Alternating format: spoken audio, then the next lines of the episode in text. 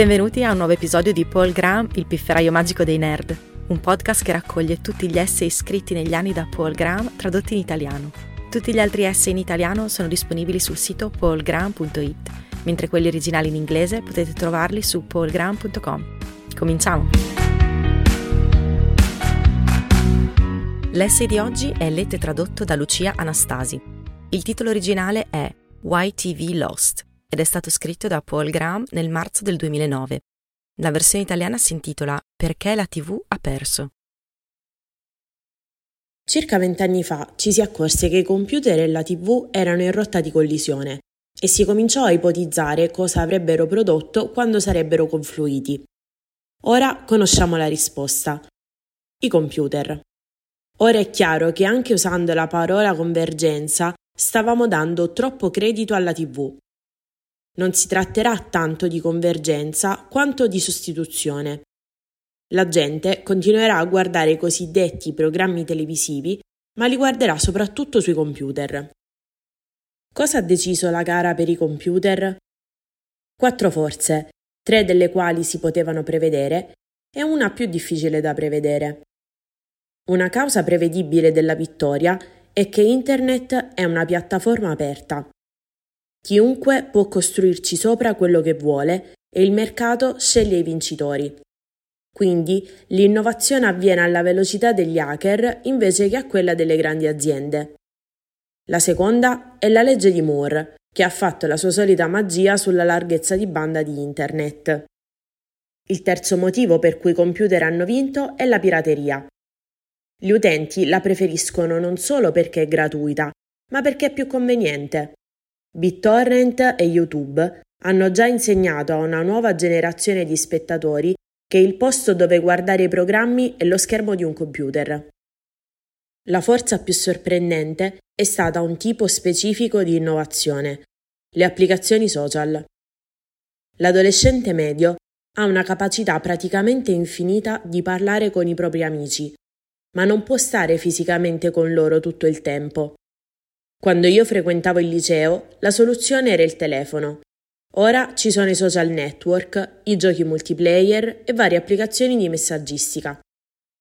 Il modo per raggiungerli tutti è attraverso un computer, il che significa che ogni adolescente A vuole un computer con una connessione a internet, B è incentivato a capire come usarlo e C passa innumerevoli ore davanti a esso.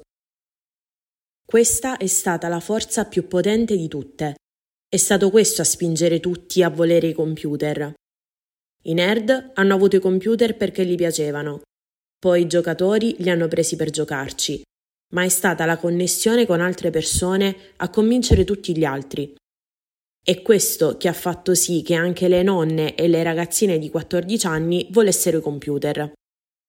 Dopo decenni di flebo direttamente sul pubblico, gli operatori del settore dell'intrattenimento erano comprensibilmente arrivati a considerarli piuttosto passivi. Pensavano di essere in grado di dettare il modo in cui i programmi televisivi raggiungevano il pubblico, ma hanno sottovalutato la forza del loro desiderio di connettersi gli uni con gli altri. Facebook ha ucciso la TV. Si tratta di una semplificazione eccessiva, ovviamente, ma probabilmente e quanto di più vicino alla verità si possa ottenere in poche parole. Le reti televisive sembrano già aver capito, a malincuore, dove stanno andando le cose e hanno risposto mettendo il loro materiale, a malincuore, online. Ma si stanno ancora trascinando. Sembrano ancora desiderare che la gente guardi i programmi in tv, così come i giornali che mettono le loro storie online Sembrano ancora desiderare che la gente aspetti la mattina dopo per leggerle stampate su carta. Entrambi dovrebbero semplicemente accettare il fatto che Internet è il mezzo di comunicazione principale. Sarebbero in una posizione più favorevole se avessero agito prima.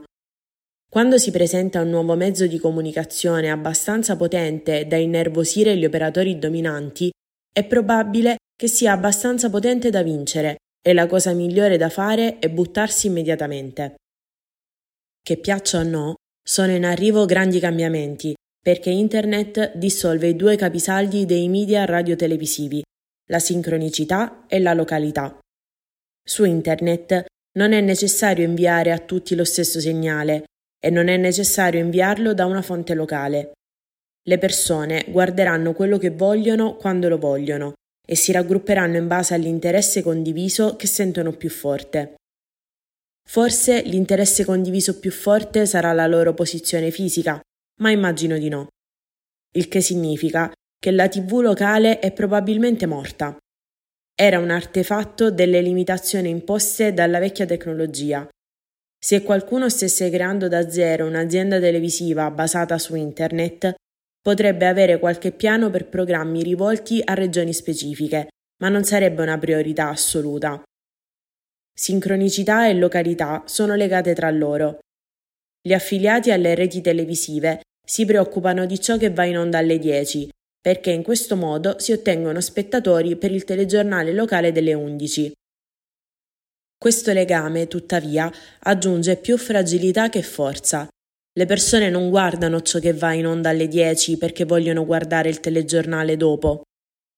Le reti televisive si opporranno a queste tendenze perché non hanno una flessibilità sufficiente per adattarsi.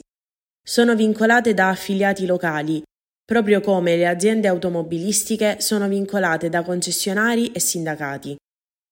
Inevitabilmente, le persone che gestiscono le reti prenderanno la strada più facile e cercheranno di mantenere il vecchio modello per un altro paio d'anni, proprio come hanno fatto le case discografiche. Un recente articolo del Wall Street Journal ha descritto come le reti televisive stiano cercando di aggiungere più programmi in diretta, in parte come un modo per far sì che gli spettatori guardino la TV in sincrono invece di guardare programmi registrati quando gli fa comodo. Invece di offrire ciò che gli spettatori vogliono, stanno cercando di costringerli a cambiare le loro abitudini per adattarsi al modello di business obsoleto delle reti. Questo non funziona mai a meno che non ci sia un monopolio o un cartello a imporlo, e anche in quel caso funziona solo temporaneamente. L'altra ragione per cui le reti amano gli spettacoli dal vivo è che sono più economici da produrre. In questo caso hanno l'idea giusta, ma non l'hanno seguita fino in fondo. I contenuti dal vivo possono essere molto più economici di quanto le reti si rendano conto e il modo per trarre vantaggio da una drastica riduzione dei costi è quello di aumentare il volume. Le reti non riescono a vedere questa linea di ragionamento perché pensano ancora di essere nel settore delle trasmissioni e di inviare un unico segnale a tutti. Questo è il momento giusto per avviare un'azienda che faccia concorrenza alle reti televisive. È quello che fanno molte start-up di Internet, anche se non è questo il loro obiettivo esplicito. Le persone hanno a disposizione solo un numero limitato di ore di tempo libero al giorno e la TV si basa su sessioni così lunghe, a differenza di Google che si vanta di mandare gli utenti per la loro strada velocemente, che tutto ciò che occupa il loro tempo è in concorrenza con la TV stessa. Ma oltre a questi concorrenti indiretti, credo che le aziende televisive dovranno affrontare sempre più spesso quelli diretti. Anche nella TV via cavo la coda lunga è stata tagliata prematuramente dalla soglia che bisognava superare per avviare un nuovo canale. Su Internet la coda sarà più lunga e ci sarà più mobilità al suo interno. In questo nuovo mondo, gli operatori esistenti avranno solo i vantaggi che ogni grande azienda ha nel proprio mercato. Questo cambierà l'equilibrio di potere tra le reti e le persone che producono i programmi. Una volta le reti erano dei gatekeeper, distribuivano il vostro lavoro e vi vendevano pubblicità. Ora le persone che producono uno show possono distribuirlo da sole. Il valore principale che le reti forniscono ora è la vendita di pubblicità, il che tenderà a metterli nella posizione di fornitori di servizi piuttosto che di editori. I programmi cambieranno ancora di più. Su Internet non c'è motivo di mantenere il loro formato attuale o addirittura il fatto che abbiano un formato unico. In effetti, il tipo di convergenza più interessante che si prospetta è quella tra programmi e giochi. Ma sulla questione del tipo di intrattenimento distribuito su Internet tra vent'anni non oserei fare previsioni, se non che le cose cambieranno molto. Avremo tutto ciò che le persone più fantasiose riusciranno a inventare. ecco perché internet ha vinto. Grazie per aver ascoltato questa puntata di Paul Graham, il pifferaio magico dei nerd. Trovate tutti gli articoli di Paul Graham tradotti in italiano su paulgraham.it e gli originali in inglese su paulgraham.com. Alla prossima!